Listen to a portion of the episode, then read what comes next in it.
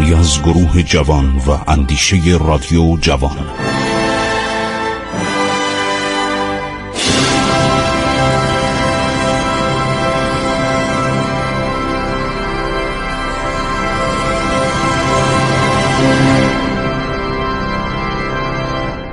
بسم الله الرحمن الرحیم. به نام خداوند بخشاینده مهربان. با سلام و درود به شما شنوندگان عزیز. من خسرو معتزد هستم. مدتی است من درباره دیالمه آل زیار و آل بویه صحبت می کنم چرا؟ برای اینکه اینها دو سلسله اصیل ایرانی بودن. بعد از این دو سلسله نوبت سلسله هایی میشه که از آسیای مرکزی کم کم کوچ کرده بودن و اومده بودن عرض شود که و به قسمت های آسیای مقدم غربی یعنی ایران رسیده بودن درباره این دو سلسله خیلی کتاب هست. کتاب های زیادی هست و اینها کسانی بودن که زبان پارسی رو مثل یعقوب لیس خدا بیامرزد آن مرد شریفی که زبان فارسی رو اشاعه داد و از مردم خواست به زبان فارسی شعر بگن و اون مردی که عاشق ایران بود. این مرد خیلی به گردن ما حق داره. یکی از خدمات بزرگی که معز دوله دیلمی کرد من باید بگم عید قدیر بود. بر پاداشتن جشت و سرور و چراغانی و آزیمبندی در این روز به دستور معز دوله آغاز شد. در شب پنجشنبه هجدهم زیحجه سال 352 جشن قدیر گرفته شد عید قدیر گرفته شد. این خیلی مهمه. در بازارها آتش افروختن. اینو در تاریخ گفتن همدانی گفته. در آن شب به همان گونه که در شبهای عید مرسوم است دکانها تا صبح باز بود. نوبتچیان تبل و شیپور می‌زدند. خیلی مهمه. ابن جوزی در این باره می‌گوید که معز دوله دستور داد در روز عید قدیر خیمه ها برپا کنند. آنها را بیارایند. در شب عید قدیر در محل شرطه یعنی پلیس شهربانی در بغداد آتش افروختند و تبل و شیپور زدند. مراسم عید قدیر سالها به همین ترتیب برگزار می شد نکات خیلی جالبی در این کتاب های تاریخی پیدا میشه. ارادت شدید آل بویه به امیر المومنین علی علیه السلام و دیگر ائمه اطهار گنبد و بارگاه و ساختمان هایی که در نجف و کربلا بنا کردند از جمله عزد الدوله در تجدید بنای مرقت حضرت امام حسین علیه السلام و ساختمان گنبدی بر روی او اقدام کرد و نیز در نجف با صرف اموال بسیار بنایی بس نیکو در روی قبر متحر حضرت امیرالمؤمنین علیه السلام و اطراف آن بنا کرد و اوقافی به آن اختصاص داد از کارهای آل بویه بوده که این بنا تا سال 753 برپا بوده.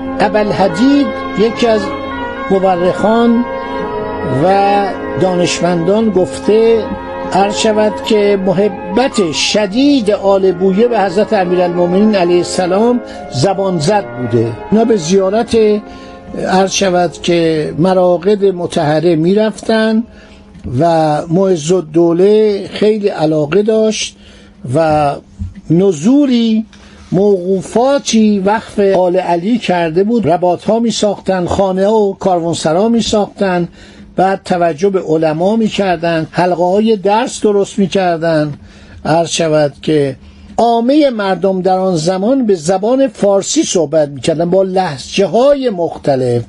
علمای مسالک و ممالک در این مورد صحبت کردند. مقدسی در احسن التقاسیم و ابن حوقل در سورت الارض گفتن زبان فارسی در این زمان عرض شود که گسترش یافته بود. مردم به زبان عجمی تکلم می‌کنند. مقدسی گفته در کتاب هشت اقلیم. به مجموع این زبانها و لحجه ها فارسی گفته می شود به بعضی از آنها فارسی دری می‌گویند. پاره دیگر دشوار و پیچیده است. مقدسی تعریف کرده از زبان مردم نیشابور گفته اول کلمات را کسره می‌دهند و دیگران همینطور صحبت کردند. بعد در مورد زبان مردم توس و نسا صحبت کرده آهنگ زبان مردم سیستان صحبت کرده.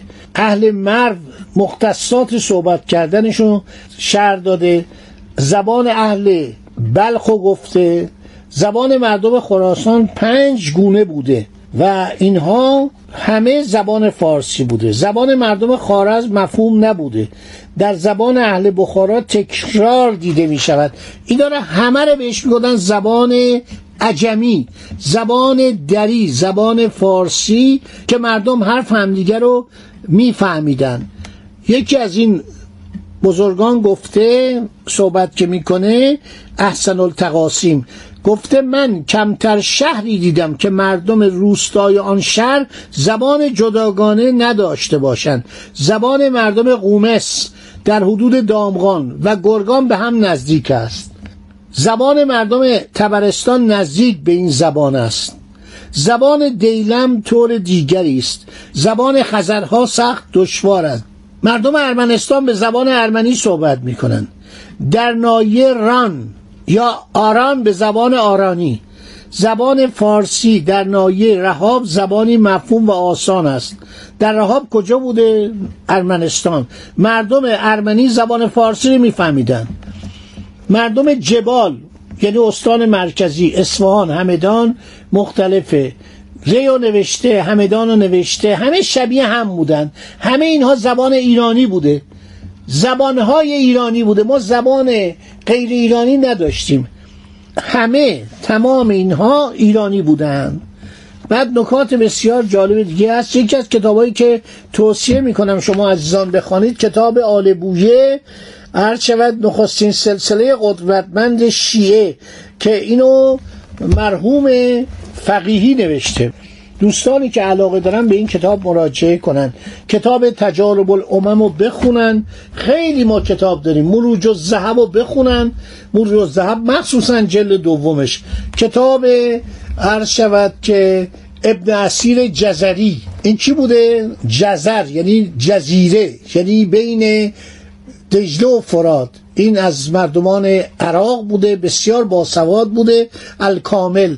این دو بار ترجمه شده. هر دو بار هم خوب ترجمه شده. اساتید بزرگی ترجمه کردن. اخیرا یک ترجمه دیگم از این کتاب به وسیله مرحوم دکتر محمد حسین روحانی دیدم به دستم رسید. اینم خیلی زحمت کشیده و توضیحات کافی داده.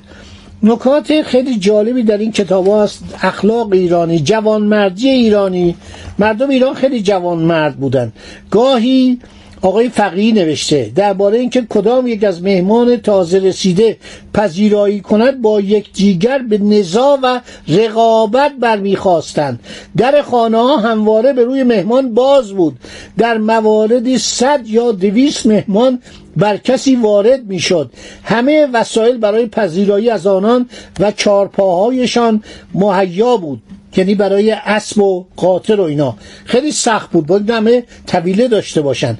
ثروتمندان مازاد اموال خود را صرف راهسازی و بنای رباط و ساختن پل و امور خیریه دیگر می‌کردند. مردم نیکوکار در آن سرزمین افزون از ده هزار رباط ساخته بودند. هر کس وارد می‌شد احتیاجات خود و اسبش را در اختیار قرار می‌دادند.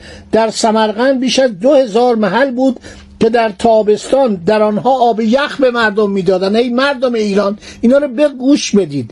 ببینید ما چقدر مردمان مهربانی بودیم. چقدر مردمان مهمان نواز جوان مرد. شما هر جا می رفتید سعدی میگه تا خارز رفتم همش مهمان بودم پذیرایی می‌کردن.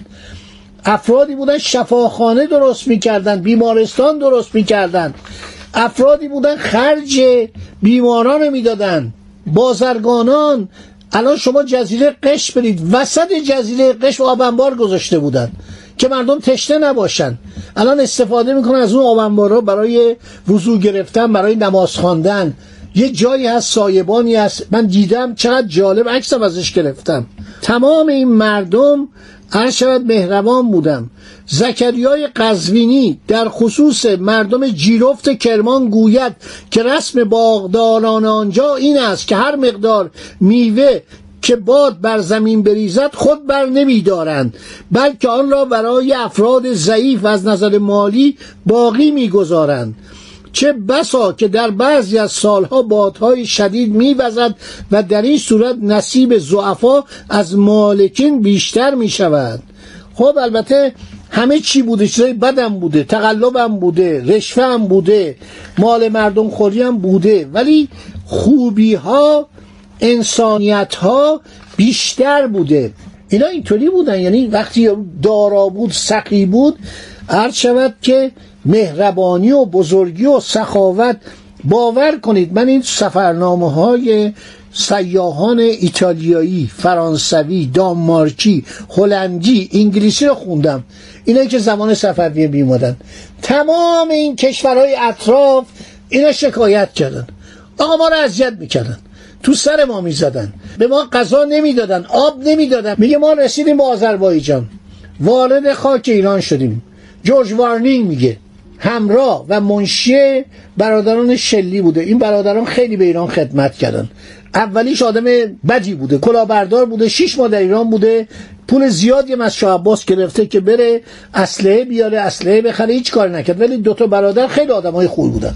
خیلی هم سی سال در ایران موندن. مخصوصا رابرت و تامس. یه تامس دیگه هم بوده تامس هتفورد که برای ایران توپ ساخت اسلحه ساخت.